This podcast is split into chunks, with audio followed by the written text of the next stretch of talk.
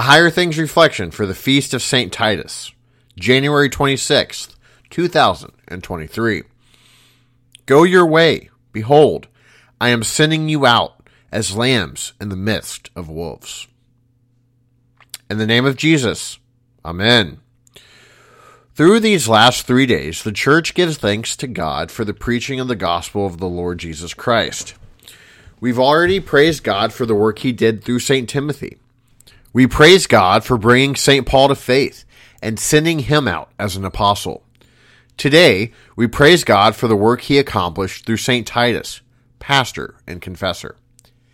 Titus was a friend and co worker with St. Paul, traveling with him on his third missionary journey. Paul had Titus remain on the island of Crete to serve as pastor. He was tasked with establishing good order in the congregations and to identify and train other men who could be faithful pastors. Paul wrote a letter to Titus describing what qualifications and duties pastors should possess. This letter still instructs the church to this day. Serving in Crete was not easy for Titus.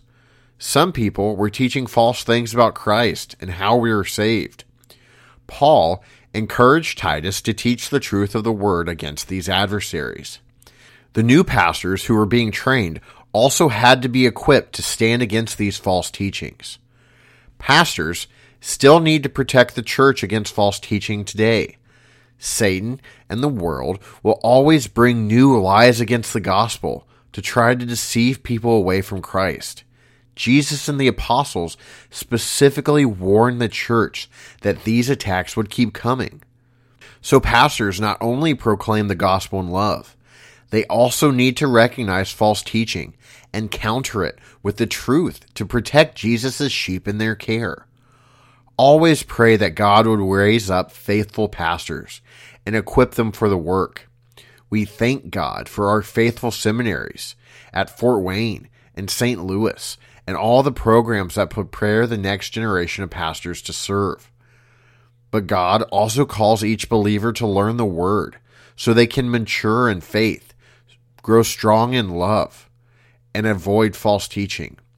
You grow in the Word by attending worship and Bible study, reading your Bible, and faithfully studying Luther's Small Catechism. The Catechism contains simple explanations of the key teachings of Scripture. If you know it well, you will be well protected against those who lie about Christ. As we thank God for St. Titus, we also thank God for all who train new generations of pastors. May God equip them for faithful service to the church.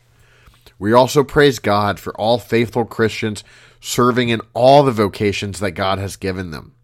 May we all be mature in Christ, faithful to the word, and ready to serve in love. In the name of Jesus. Amen. I thank thee, my heavenly Father, through Jesus Christ, thy dear Son, that thou hast kept me this night from all harm and danger.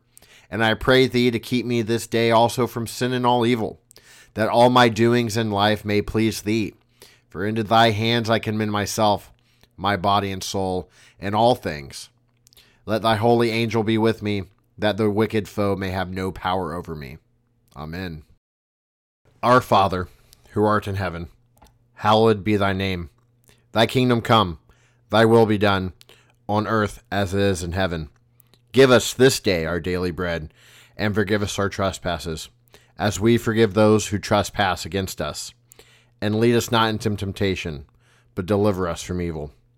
For thine is the kingdom, and the power, and the glory, forever and ever. Amen.